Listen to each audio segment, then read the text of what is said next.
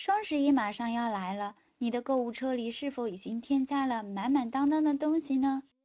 我记得原来十一月十一号是光棍节，在我上大学的时候，我们同寝室的几个小伙伴呢，还嬉笑打闹间逗趣说，要不要去买支冰棍庆祝一下？哎，转眼之间，光棍节就变成了一个购物狂欢节。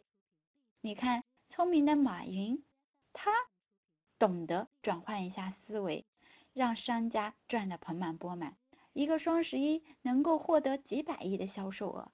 那我们个人呢，是否也可以转换思维，思考一下，把钱花出去，如何获得更大的收益呢？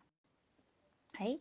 可以投资自己呀，比如说。你一个人练口才觉得效果不好，难以坚持，那你可以找一群人一起练，有导师有同学，不仅能够获得友谊，还能把口才练好，这不是一举多得吗？所以啊，同样一件事，转换一下思维，你获得的收益可能会更高。